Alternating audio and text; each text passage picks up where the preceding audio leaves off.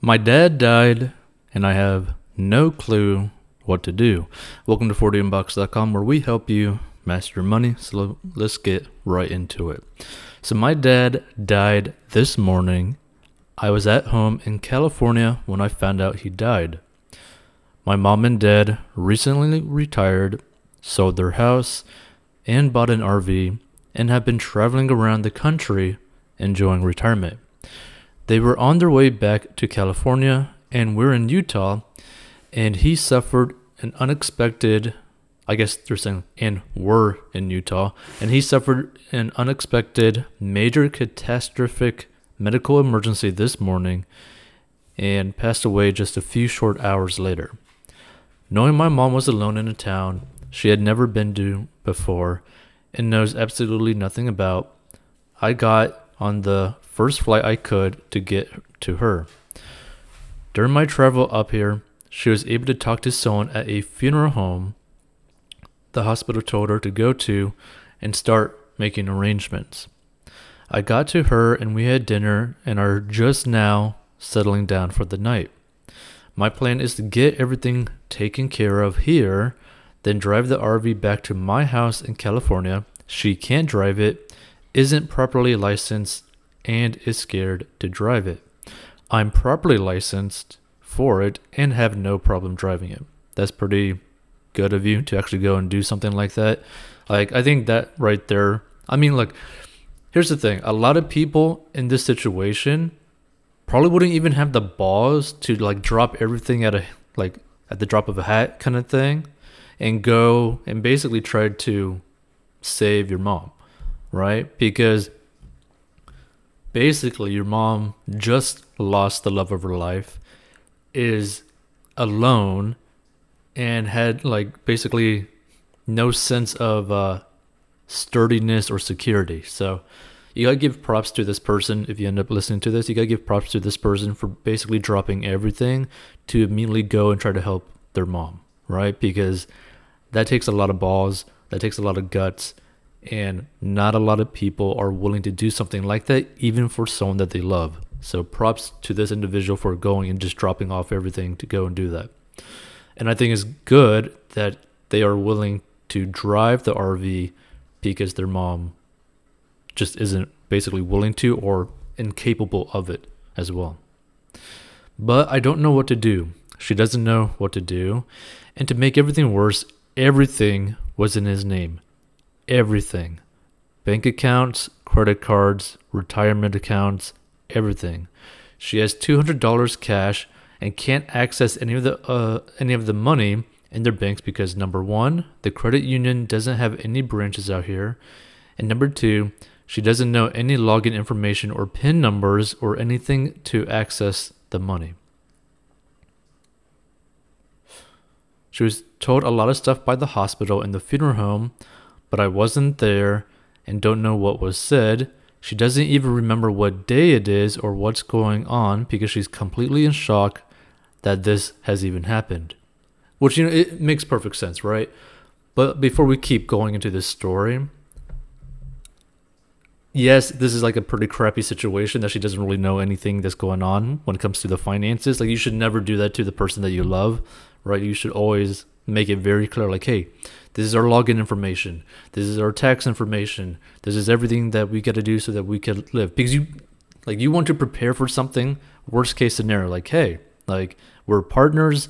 We need to understand everything and let's go through life together, right? As a partnership. So it's sad to see something like this where, you know, one partner just literally has no idea about anything, which is just scary, right? You should never go through your life in a marriage specifically where the other person just does not know anything, right? So this is like a good foreshadowing for anyone that ends up listening to this or stumbling upon this is like, hey, if I get married, this is why you need to like be very open and share your accounts because you need to join your accounts so that something like this isn't that big of a deal, right?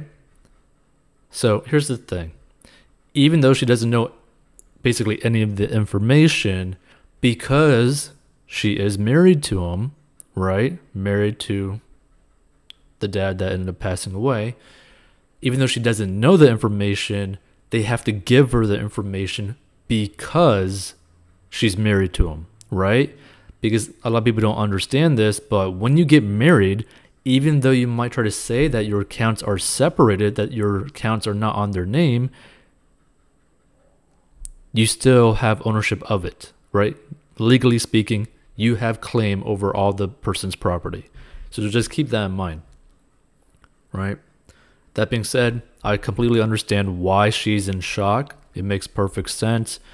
Anyone who has a good heart and truly love the individual that passed away would be in shock. So, either way, perfectly understandable. This is going to be a hassle to deal with, but because they were married, it's just going to be a hassle instead of being a real issue. So, that's good to understand, right? Like, it's going to be a hassle, but not an issue. Not like a life altering issue in the sense that like she's never going to have access to her money. That's that's not the case at all. Thankfully, they do have a will in place. Now that's awesome.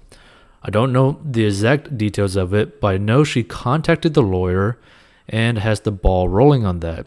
The funeral home she spoke to has the death certificate being typed up and sent up to the hospital for a signature.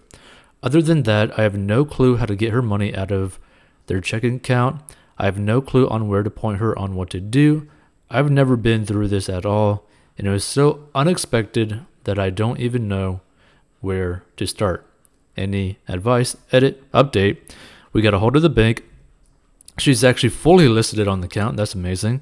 And they're shipping her out a debit card overnight to a bank nearby where we are going to stop and rest tomorrow and should be back in business on that. Now, that's great that it was extremely easy to deal with that. Got everything taken care of at the funeral home. Should have this signed official death certificate tonight or tomorrow morning, depending on when the county can get it processed and permitted. That's good to know. Lawyer had all the life insurance information, and we've spoken to them and are waiting for the death certificate before they do anything. That's great. Da-da-da. So they're finally falling into place now that the dust has kind of cleared. Okay, so that's good. So basically, they're in a much better position right now. That's very good. But the thing to really understand, right, is that you could also just think about like this, right? Like this could have actually been way worse, right? This could have been a much worse situation, right? This could have been a situation where they did not have life insurance, right? Which could have completely destroyed the widowed wife completely, right? Now, it's also a good thing that they had a will to make things clear. Right now, obviously, they don't know everything about it, but the fact that they even had a will is amazing, right? The thing to really understand about this situation that someone could actually learn from is that you have to view your marriage like a partnership, right? Like you have to be on equal footing in a marriage. When it comes to like look you could have like a partner who ends up basically being like hey i don't really want to deal with the finances. And there's nothing wrong with that but they still have to understand the finances. They still have to understand the plan for the finances right? Because if they're completely you know, pushed away from the finances, they're disconnected, there's going to be resentment on both sides, right? Because this could end up extremely bad. Like this could have ended up extremely bad. And then she would end up getting resentful towards her late husband, right? Which is horrible, right? You don't want to feel resentful towards the one that you love that ended up passing away. Like no one wants to be in that situation, right? So that's something to really think about. Because again, personal finance is simple, but it's hard to do, right? It's simple, but hard to actually manage it. So just keep that in mind. And for those who need help mastering their money, you know, getting out of debt, building an emergency fund, and starting to invest, go check out 40inbox.com to learn the secret to mastering your money. And we'll see you in future episodes. Feel free to share this with someone who ends up needing to hear something about this, who might be dealing with something like this, right? But pretty much the main thing to really get from this is that always have an open communication when it comes to finances with someone that you're a partner with. Also, if something dramatic ends up happening, just get into the position where you have a clearer mind before you make massive financial decisions because you never want to rush into a massive financial decision when you're emotional or when you're in shock or when you don't have a clear head because that's when things can get extremely bad. You end up going into massive amounts of debt for no reason. You might, you know, really bad investments for no reason. You start to get scared and you end up getting into like policies or contracts for like no reason. So just keep that in mind. Keep things simple. If something super bad happens in your life, just sit on it. Sit on it for at least a couple weeks to a month or two months before you make massive decisions, right? Because the thing is, everyone gets affected by things like this differently. So, you know, you might be good after a week, right? But in a lot of cases, people can't really recover this for months, right? So, for example, they have the life insurance thing, right? So, let's say that she ends up getting a massive amount of money from the life insurance the best advice for that would be to sit on it for a few months, right? Because she's the type of person who's going to react in a very emotional way just based off what this individual said, right? Where she was completely in shock, she was too scared to drive, all that kind of stuff, right? Like that kind of is like key uh kind of key factors, key notes, key like uh, signals, basically saying like, oh wait a minute, I'm probably going to react kind of bad in a bad emotional state. So just keep that in mind. Take things slow. Personal finance is simple, but again, always hard to do. We'll see you in future episodes. Stay tuned for more. Feel free to share this with someone. But yeah, I hope these individuals end up having a you know better situation later on because this is really crappy to deal with.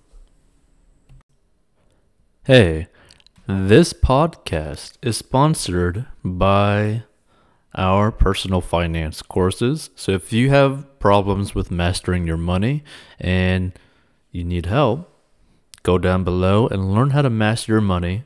And this is a plan that anyone of any income level can follow. It is simple and easy to follow for any income level and any situation, and is very straight to the point. And if you want to learn how to make money online, go down below as well. And we'll see you in future episodes.